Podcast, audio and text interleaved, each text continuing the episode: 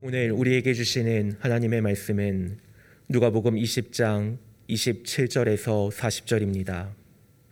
부활이 없다고 주장하는 사도계인 중 어떤 이들이 와서 물어 이르되 선생님이여 모세가 우리에게 써주기를 만일 어떤 사람의 형이 아내를 두고 자식이 없이 죽으면 그 동생이 그 아내를 취하여 형을 위하여 상속자를 세울지니라 하였나이다.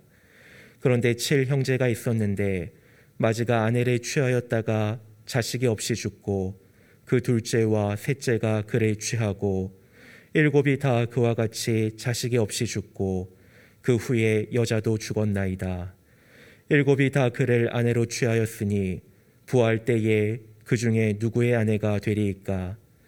예수께서 이르시되 이 세상의 자녀들은 장가도 가고 시집도 가되 저 세상과 및 죽은 자 가운데서 부활함을 얻기에 합당히 여김을 받은 자들은 장가가고 시집가는 일이 없으며 그들은 다시 죽을 수도 없나니 이는 천사와 동등이요 부활의 자녀로서 하나님의 자녀임이라. 죽은 자가 살아난다는 것은 모세도 가시나무 떨기에 관한 글에서 주를 아브라함의 하나님이요 이삭의 하나님이요 야곱의 하나님이시라 칭하였나니 하나님은 죽은 자의 하나님이 아니요 살아있는 자의 하나님이시라. 하나님에게는 모든 사람이 살았느니라 하시니 서기관 중 어떤 이들이 말하되 선생님 잘 말씀하셨나이다 하니 그들은 아무것도 감히 더 물을 수 없음이더라. 아멘. 현존하는 동물 중에 파충류로는 악어가 가장 큽니다. 그래서 파충류 중 무거운 순, 순위를 매기면 1위부터 10위까지 중에 9개가 악어들입니다. 악어가 아님에도 유일하게 10위 안에 드는 동물이 중간쯤에 들어갈 열대 지방에서 주로 발견되는 바다 거북인 장수 거북입니다. 장수 거북은 몸 길이가 평균 2m 정도 되고 그 무게는 약 350kg 정도라고 합니다. 작년 10월에 브라질 북동부 해변과 오스트레일리아 북동부 퀸즐랜드 골드코스트 해안에서 각각 300kg짜리와 500kg짜리 바다 거북 사체가 발견되었다는 기사를 읽었습니다. 지금까지 발견된 장수 거북 중 가장 큰 것은 길이 3m에 무게가 900kg이나 된다고 합니다. 장수 거북이 이렇게 거대함에도 파충류 중에는 가장 빠릅니다. 장수 거북은 시속 약 35km의 속력으로 헤엄칠 수 있습니다. 그 정도의 속력이면 수영 선수보다도 약 5배 정도는 빠른 것입니다. 미국의 기독교 작가 필립 얀 씨의 내 눈이 주의 영광을 보내란 책에 보면 이런 이야기가 있습니다. 이분과 일행이 함께 코스타리카에 갔을 때 장수 거북이 알을 낳는 장면을 본 일이 있었습니다. 한밤에 가이드를 따라서 정부에서 보호구역으로 지정한 곳으로 갔습니다. 장수 거북이 혼란해하지 않도록 손전 등에 붉은색 필름을 붙여서 사용했습니다. 해변을 따라서 약 1.5km 정도 걸었을 때 마침내 보금자리를 준비하는 암컷 장수 거북을 만났습니다. 장수 거북은 부드러운 모래가 있는 곳에서 지느러미 발을 한 번에 하나씩 써서 모래를 파서 뒤로 던졌습니다. 젖은 모래를 파 내려가는 것이 쉽지 않아 보였지만 1미터 정도 파 내려가자 장수 거북은 구덩이 속으로 완전히 들어가게 되어서 보이지 않았습니다. 유럽과 미국 등 여러 나라에서 온 일행은 넋을 잃고 태고의 신비를 간직한 드라마를 지켜보았습니다. 어미 장수 거북은 숨이 차서 헐떡였고 호흡하느라 애쓰는 물고기처럼 연신 입을 열었다 다물었다를 반복했습니다. 한 시간 동안 모래를 퍼 올린 장수 거북은 마침내 자신이 판 웅덩이가 마음에 들었는지 당구공 크기에 반짝이는 알을 낳기 시작했습니다. 적어도 예순 개는 되어 보였습니다. 그런데 마지막 몇 개는 다른 것들보다 크기가 작아서 의아했는데 가이드는 그것들은 무정란으로 포식자들이 그 구덩이를 발견했을 때 그것부터 먹히도록 하기 위함이라고 설명해 주었습니다. 알을 다 낳은 장수 거북은 구덩이에서 기어 나와서 45분 동안 그곳을 다시 모래로 메웠습니다. 구덩이를 모래로 메운 후 조심스럽게 그곳을 다져서 눌렀고 그 위에 모래를 더 얹은 후 다시 누른 후 다음 포식자들을 교란하기 위해서 큰 원을 그려가면서 주변에 모래를 흩어 놓았습니다. 녹초가 된 어미 장수 거북은 육중한 몸을 이끌고 바다 쪽으로 가다가 시기를 반복했습니다. 장수 거북은 바닷물까지 도착했지만 이미 기진맥진한 상태였기 때문에 작은 파도에도 해변 쪽으로 밀려왔, 떠밀려 왔습니다. 그렇게 몇 번을 반복하더니 힘을 얻었는지 바닷속으로 사라졌습니다. 가이드 일행에게 그 어미 장수 가이드는 일행에게 그 어미 장수 거북은 아마 100살이 넘었을 것이라고 일러 주었습니다. 장수 거북은 평균 150년 정도를 살고 200년을 넘게 사는 것도 허다하다고 합니다. 장수 거북은 60살이 되었을 때 비로소 알을 낳지만 자기가 낳은 알이 어떻게 되는지를 거의 보지 못합니다. 새끼 장수 거북이 모래 속에서 부화하여 알에서 나오면 스스로 굴을 파고 밖으로 나와서 바닷물이 있는 곳으로 전력 질주합니다. 그 와중에 코요테, 너구리, 갈매기 등의 습격을 받기 때문에 3분의 1 정도만 살아남습니다. 그리고 바다에는 그보다 훨씬 더 많은 포식자가 있어서 새끼 장수 거북 가운데 알을 낳을 때까지 살아남는 것은 극소수입니다. 그때 살아남은 장수 거북은 60년이 지난 후에 어김없이 코스타리카의 같은 해변으로 돌아옵니다. 장수 거북은 알을 약 100개 정도 낳지만 그 중에서 성체까지 다 자라게 되는 것은 불과 두세 개에 불과합니다. 장수거북의 특징이나 생활 모습에 대해서 아는 사람은 극소수. 장수거북과 같은 파충류를 연구하는 학자나 코스타리카 바닷가와 같은 곳에 오랫동안 살면서 그것들을 지켜본 사람들 정도일 것입니다.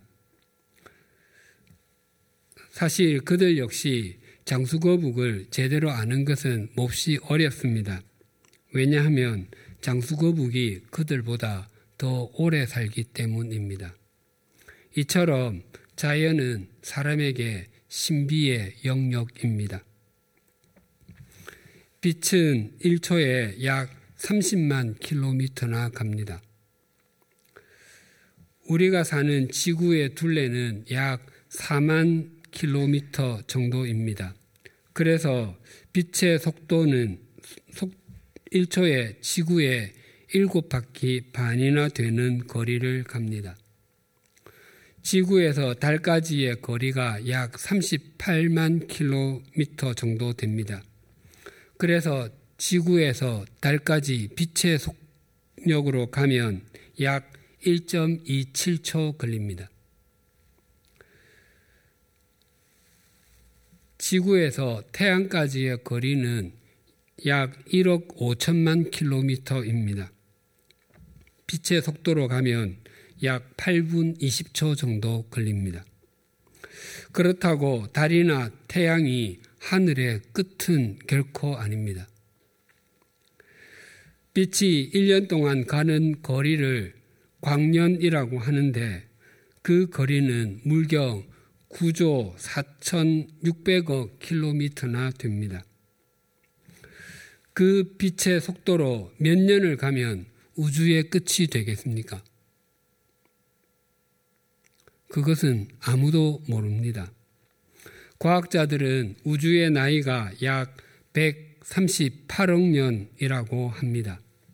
그것은 현재의 과학으로 관측할 수 있는 가장 먼 곳에서 온 빛이 1억 138억 광년 떨어진 곳에서 온 것이기 때문입니다. 그러면 그 전에 온 빛은 없겠습니까? 물론 있습니다. 그래서 우주의 크기를 아는 사람은 아무도 없습니다. 사람이 상상할 수도 없는 크기의 우주를 우리가 사는 지구라고 하면 우주 속에 있는 은하계는 우리 교회가 위치하고 있는 서울 마포구보다 훨씬 작을 것입니다. 그 은하계 속에 있는 태양계는 또 얼마나 작겠습니까? 우리가 매일 낮에 보는 태양만 해도 우리 눈에는 그저 우리 주먹만하게 보이지만 태양의 지름이 지구보다 109배나 크고 무게는 33만 배나 무겁습니다. 부피로 하면 태양이 지구보다 보다 약 130만 배나 큽니다. 그렇게 보면 지구는 태양에 비하면 정말 작습니다. 그렇다면 그 지구 속에 있는 한 사람, 한 사람은 얼마나 작고 미미합니까? 그럼에도 광활한 우주를 다스리시는 하나님께서 우리 한 사람 한 사람을 품으시고 아시고 또 사랑하시는 것이 그것을 우리 사람이 어떻게 다 이해할 수 있겠습니까? 조금 전에 말씀드린 책, 내 눈이 주의 영광을 보내의 원 제목은 Rumors of Another World. 또 다른 세상의 소문들입니다. 한계를 가진 우리 사람이 결코 이해할 수 없는 세상이 있습니다. 하나님의 나라, 하나님의 역사하심, 하나님의 성품 등 하나님께 속한 것들은 사람의 능력 밖에 있습니다. 그래서 하나님께서는 내 생각이 너희 생각 과 다르며 내 길은 너희의 길과 다름이니라. 이는 하늘이 땅보다 높음 같이 내 길은 너희 길보다 높으며 내 생각은 너희 생각보다 높으니라 라고 말씀하셨습니다. 이처럼 하나님과 하나님의 행하심과 관련된 것은 이해의 대상이 아니라 믿음의 대상입니다. 참된 믿음은 우리의 한계 너머에 계시는 하나님을 겸허하게 인정하는 데서부터 시작됩니다. 예수님께서는 공생애의 마지막으로 맞이하는 6월절에 예루살렘 성전으로 들어가셔서 그곳에서 장사하는 사람들을 내쫓으시며 내 집은 기도하는 집이 되리라 했는데 당신들은 강도의 소굴로 만들었다라고 말씀하셨습니다. 그러자 대제사장들과 서기관들을 비롯한 종교 지도자들과 장로들을 비롯한 백성의 지도자들이 예수님을 잡아들이거나 죽이기 위해서 여러 가지 형태로 시비를 걸어 왔습니다. 첫 번째 시비는 예수님의 권위의 출처를 두고 시비를 걸어왔고 두 번째는 납세의 문제로 시비를 걸어왔습니다. 하지만 그 두 논쟁에서 뜻을 이루지 못하자 그들은 또 다른 시비를 걸어왔습니다. 오늘 본문은 세 번째 시비인 부활 논쟁입니다. 본문 27절이 이렇게 증가합니다. 부활이 없다고 주장하는 사두개인 중 어떤 이들이 와서 예수님 당시 이스라엘의 3대 종파는 바리세파, 사두개파, 그리고 에세네파였습니다. 그 중에서 에세네파는 세상과 담을 쌓고 자기들끼리 공동체를 이루며 금욕 생활을 했기 때문에 사람들에게 직접적으로 미치는 영향은 적었습니다. 세례자 요한이 에세네파의 일원이었다라고 말하기도 합니다. 그래서 당시에 사람들에게 영향을 많이 미쳤던 종파는 바리세파와 사두개파였습니다. 바리세파는 사람들로부터 존경을 받기는 했지만 경제 사회적으로는 중산층에 해당되었습니다. 하지만 사두개파는 예루살렘의 계층 구조에서 최상층부를 차지하고 있었습니다. 그래서 그들은 정치적으로 또 경제적으로 다양한 기득권을 누렸습니다. 그러면서도 자신들을 잘 드러내지 않았습니다. 사복음서에는 바리새인에 관한 이야기는 수도 없이 많이 나오지만 사두개인의 이야기는 잘 나오지 않습니다.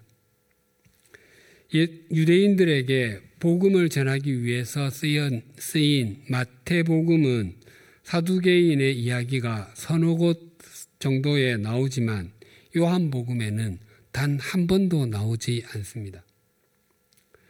그리고 마태, 마가복음과 누가복음에는 부활 논쟁인 오늘 본문의 이야기에만 유일하게 등장합니다.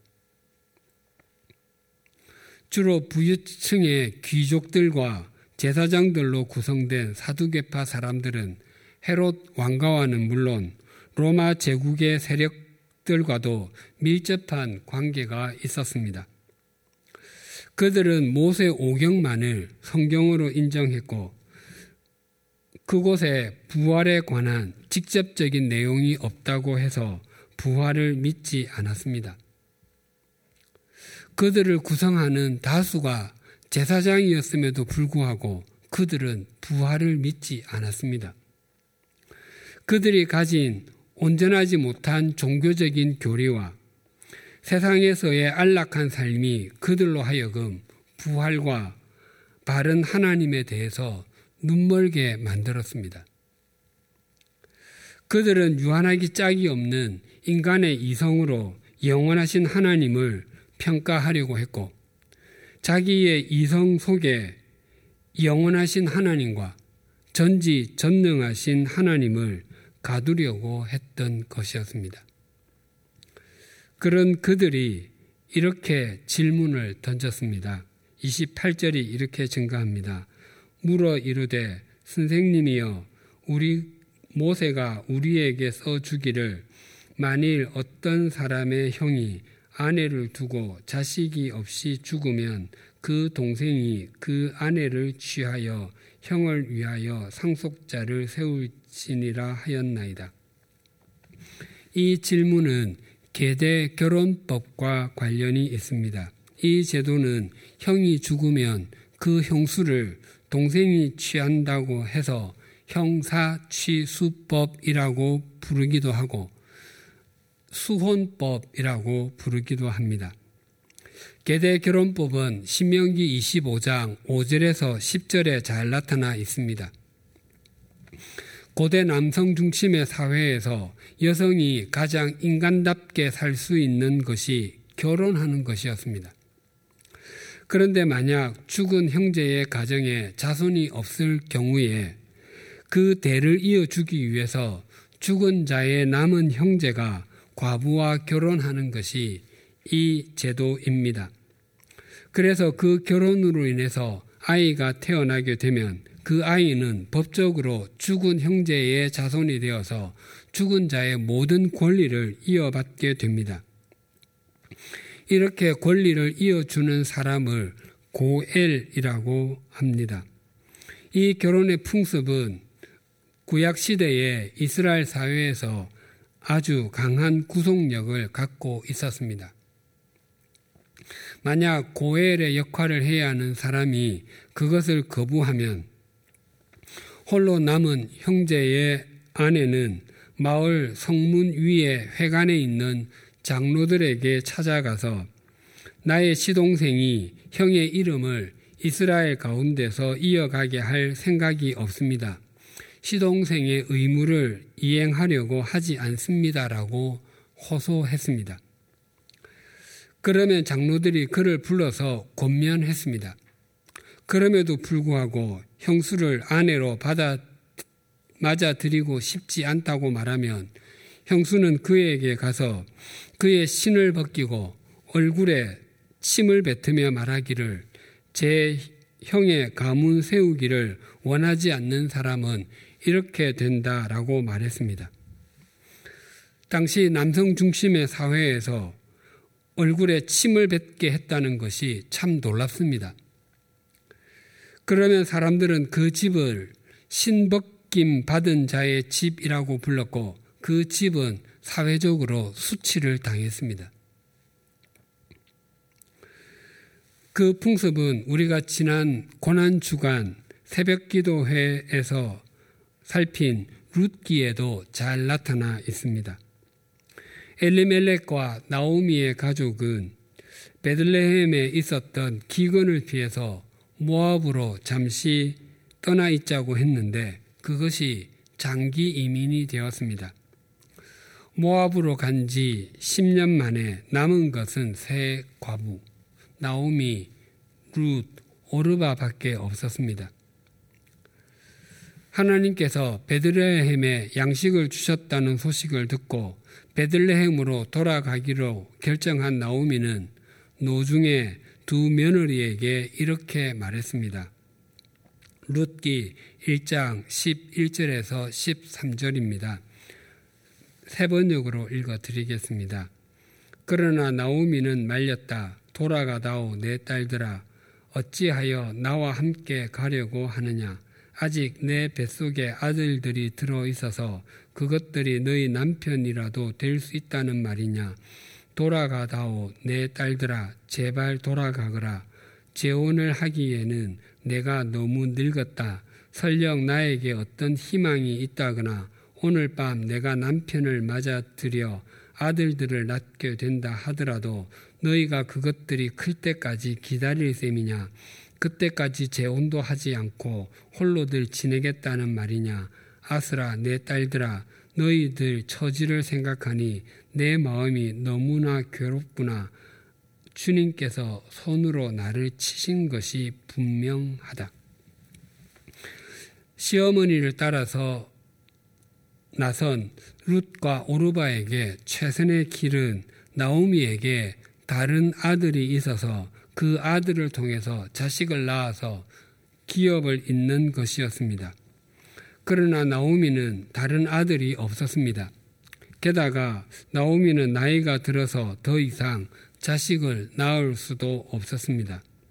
만약 낳을 수 있다고 해도 아기를 낳아서 장성하기까지 룻과 오르바가 수절하며 기다리는 것이 쉽지 않았습니다. 결국 오르바는 고향으로 돌아가고 말았습니다. 그러나 룻은 어머니와 동고동락하겠고 어머니의 하나님이 자신의 하나님이 되겠으며 어머니가 죽으시는 곳에 자신도 죽어 묻힐 것이라고 결단했습니다. 그래서 두 사람은 함께 베들레헴으로 돌아왔습니다. 그 이후에 룻은 시아버지 엘리멜렉의 친척이었던 보아스가 고엘이 되어 주므로 그와 결혼해서 아들을 낳았는데 그가 바로 다윗의 할아버지인 오벳이었습니다. 그 후손으로 예수님께서 이 땅에 오셨습니다. 오늘 본문 사두개인들의 질문은 이 이야기를 배경으로 담고 있습니다. 하나님께서 모세를 통해서 계대 결혼에 대해서 말씀하실 때와 예수님 당시에는 약 1400년의 간격이 있어서 그 제도가 잘 지켜지지 않고 있었습니다. 29절에서 33절이 이렇게 증가합니다. 그런데 칠 형제가 있었는데 마지가 아내를 취하였다가 자식이 없이 죽고 그 둘째와 셋째가 그를 취하고 일곱이 다 그와 같이 자식이 없이 죽고 그 후에 여자도 죽었나이다. 일곱이 다 그를 아내로 취하였으니 부활 때에 그 중에 누구의 아내가 되리까? 이 질문은 표면적으로는 그럴듯하게 보일지라도 있을 수 없는 일일 뿐만 아니라 그리고 정말 궁금해서 물은 것이 아니고 예수님을 공경에 빠뜨리기 위해서 던진 것이었습니다. 만약 실제로 이스라엘 사회에서 일곱 형제를 가진 집이 있었는데 마지가 결혼하여 자식이 없이 죽었다면 둘째 정도까지는 형의 대를 이어주려고 했을 것입니다. 아마 셋째부터는 그렇게 하지 않으려고 했을 가능성이 큽니다. 창세기 38장에 보면 야곱의 넷째 아들인 유다에게 세 아들이 있었는데 큰 아들 엘이 다말과 결혼했지만 자식이 없이 죽었습니다. 그래서 유다는 둘째 오난으로 하여금 형수 다말과 결혼하게 하여 형의 자손을 잇도록 했습니다. 하지만 오난도 자식이 없이 죽었습니다. 그때 유다에게는 셋째 셀라가 있었지만 며느리인 다말에게 주려고 하지 셋째를 며느리인 다말에게 셋째를 주지 않으려고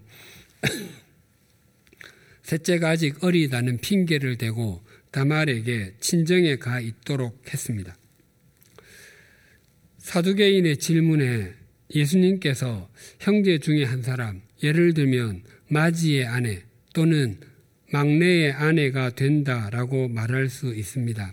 그러면 사두개인들은 다른 형제들 역시 우리도 남편의 역할을 했는데 왜 한 사람의 아내가 된다는 말입니까? 라고 항의했을 것입니다. 또 만약 예수님께서 모든 형제의 아내가 된다라고 답변하시면 사두개인들은 그런 이상한 나라가 어디에 있습니까? 형제들의 관계가 이상하게 될 것 아닙니까? 라고 반문했을 것입니다. 사두개인들의 질문의 배후에는 다른 의도가 있었습니다. 그 질문은 이런 내용과 같습니다. 하나님께서는 대가 끊어질 가정에 대를 이어주기 위해서 계대 결혼법을 만들어 놓으셨지만 그 법에 따라서 일곱 형제가 모두 한 여자와 결혼했음에도 대를 잇는데 실패했습니다. 하나님께서 이 땅에서 잠깐 살다가 죽게 될 인간의 가문도 있게 하는 것에 실패했는데 영원히 사는 부활의 몸이 어떻게 가능하다는 말입니까? 그래서 부활은 있을 수가 없는 일입니다. 라고 말하는 것입니다. 이 질문에 예수님께서 이렇게 답변하셨습니다. 34절에서 36절이 이렇게 증가합니다. 예수께서 이르시되 이 세상의 자녀들은 장가도 가고 시집도 가되 저 세상과 및 죽은 자 가운데서 부활함을 얻기에 합당히 여김을 받은 자들은 장가가고 시집가는 일이 없으며 그들은 다시 죽을 수도 없나니 이는 천사와 동등이요 부활의 자녀로서 하나님의 자녀임이라. 예수님께서는 사두인 개인들이 생각하는 것처럼 하나님의 나라가 이 세상의 연장이 아니라고 말씀하십니다.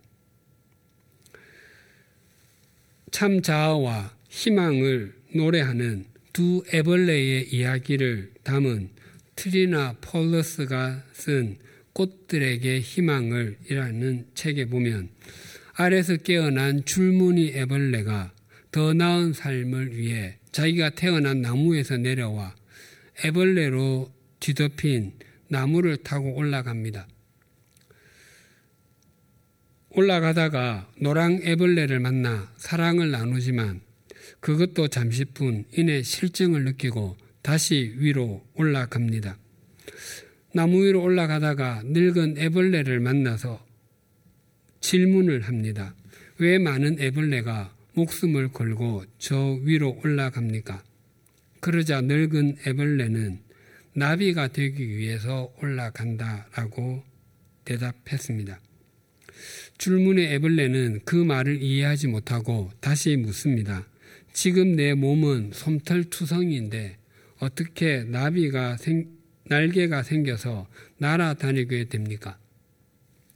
늙은 애벌레는 고치는 잠시 쉬어가는 여인숙일 뿐이다.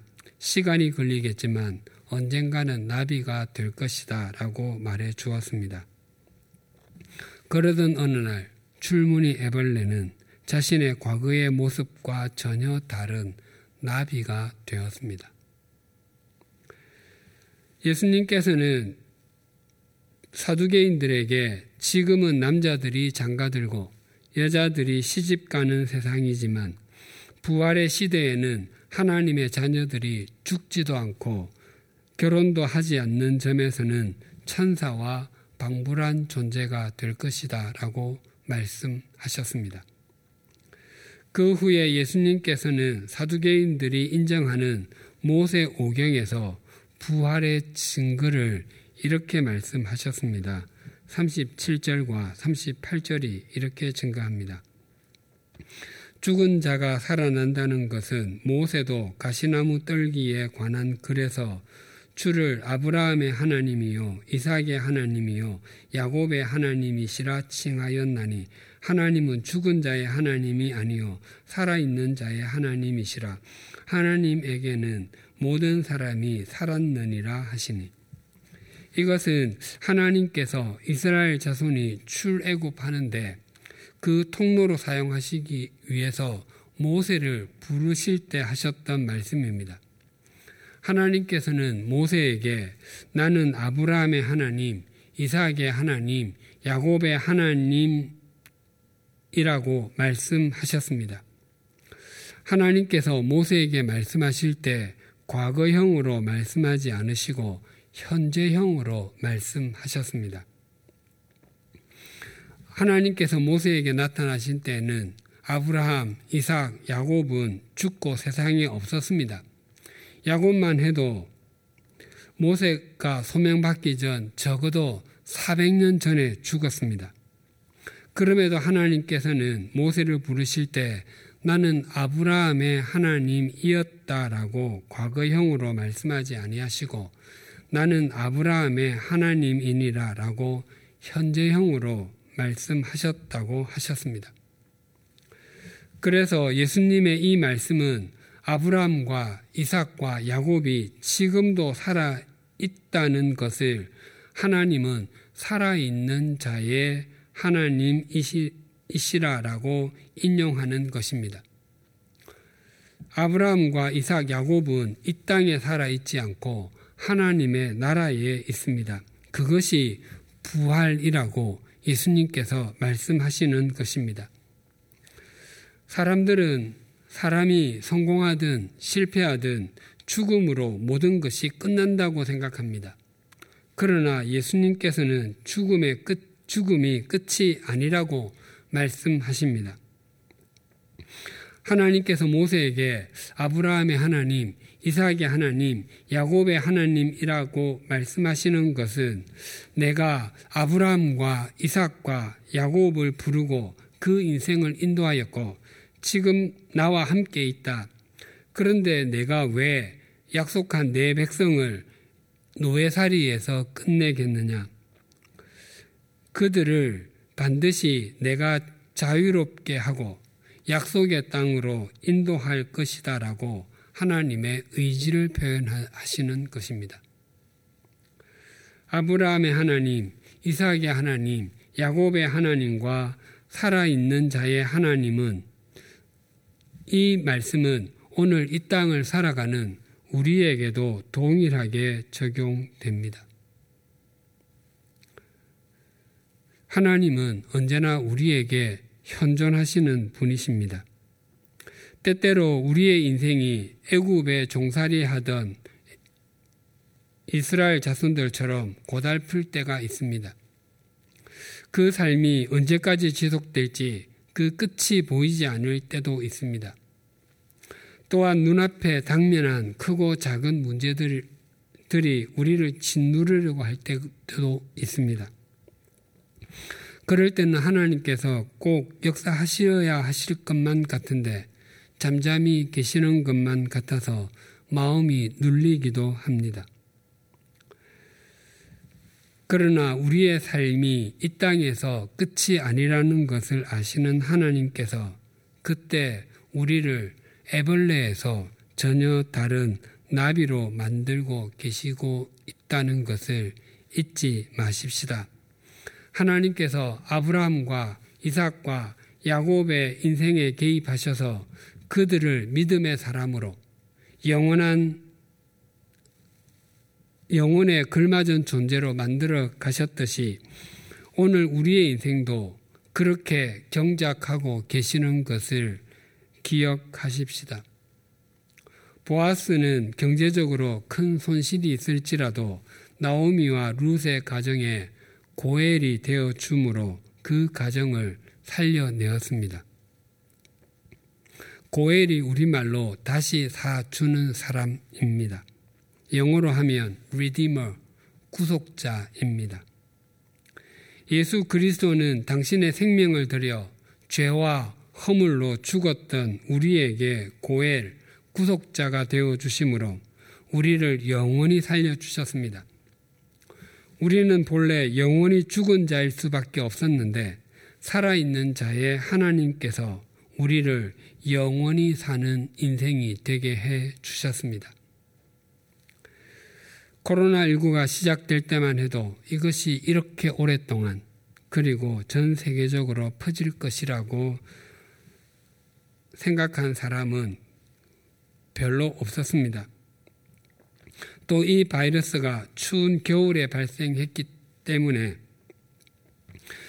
무더운 여름이 되면 꺾이게 될 것이라고 섣부르게 생각하는 사람도 있었습니다. 그러나 이제는 겸허해야 합니다. 이 코로나의 상황이 어떻게 진전될지 언제 집단 면역이 이루어져 마스크를 벗고 지내게 지낼 수 있게 될지 모릅니다. 하지만 우리는 분명히 압니다. 하나님의 생각은 사람의 생각보다 높으며 하나님의 길은 사람의 길보다 높다는 것을 말입니다. 그 하나님께서 이 모든 과정을 통합해서 합력해서 선을 이루어 내실 것을 우리는 신뢰합니다. 우리 모두 날마다 영과 진리로 예배 드리는 삶을 살아 아브라함의 하나님, 이삭의 하나님, 야곱의 하나님이시며 살아계신 자의 하나님이 바로 우리의 하나님, 나의 하나님이신 것을 확인하는 한 주간 되시기를 축복합니다. 기도드리시겠습니다. 아브라함의 하나님, 이삭의 하나님, 야곱의 하나님이 바로 우리의 하나님, 나의 하나님이신 것을 일깨워 주셔서 감사합니다. 아브라함 같이 자기 생각에 매여 있는 사람을 복과 순종의 사람으로 만들어 주시고 이삭과 같이 평범하고 밋밋한 사람도 하나님의 통로로 사용하시고 야곱과 같이 자기 야망으로 가득 찬 사람도 믿음의 사람으로 만들어 주신 하나님께서 우리같이 허물 많고 보잘 것 없는 인생도 완성해 가실 것을 믿습니다. 하나님께서 만드신 자연의 이치도 지극히 작은 부분밖에 알지 못하는 우리가 온 우주를 창조하신 하나님을 판단하려고 하는 어리석음을 범치 않게 하여 주시옵소서. 우주보다 크신 하나님께서 한 사람 한 사람에게도 관심을 가지시고 사랑하시는 분이신 것이 우리의 기쁨이고 소망이며 이 땅을 살아가는 의미이게 하여 주시옵소서. 하나님 아버지 한계를 가진 사람은 코로나19가 이렇게 오랫동안 이렇게 광범위하게 이렇게 많은 확진자와 희생자를 낼 줄을 알지 못했습니다. 또 코로나19가 정치, 경제, 사회, 문화, 교육, 국방, 환경을 비롯하여 기독교 신앙의 환경을 바꾸고 새로운 틀을 짜게 할 줄도 몰랐습니다. 하지만 우리가 믿는 하나님은 살아있는 자의 하나님, 현존하시는 하나님이시기에 이 과정을 통해서 세상과 교회를 새롭게 하심을 신뢰합니다. 바라옵나니 우리의 삶과 믿음을 믿음도 새롭게 하여 주시옵소서. 환경을 탓하거나 핑계를 대지 않게 하시고 언제 어디서나 영과 진리로 예배하는 삶을 살아가게 하여 주시옵소서. 그리하여 세월이 지난 이후에 이 코로나19가 우리에게 말로 표현할 수 없는 하나님의 은총이었음을 확인하게 하여 주시옵소서. 우리의 영원한 고엘이 되시는 예수님의 이름으로 기도드립니다. 아멘.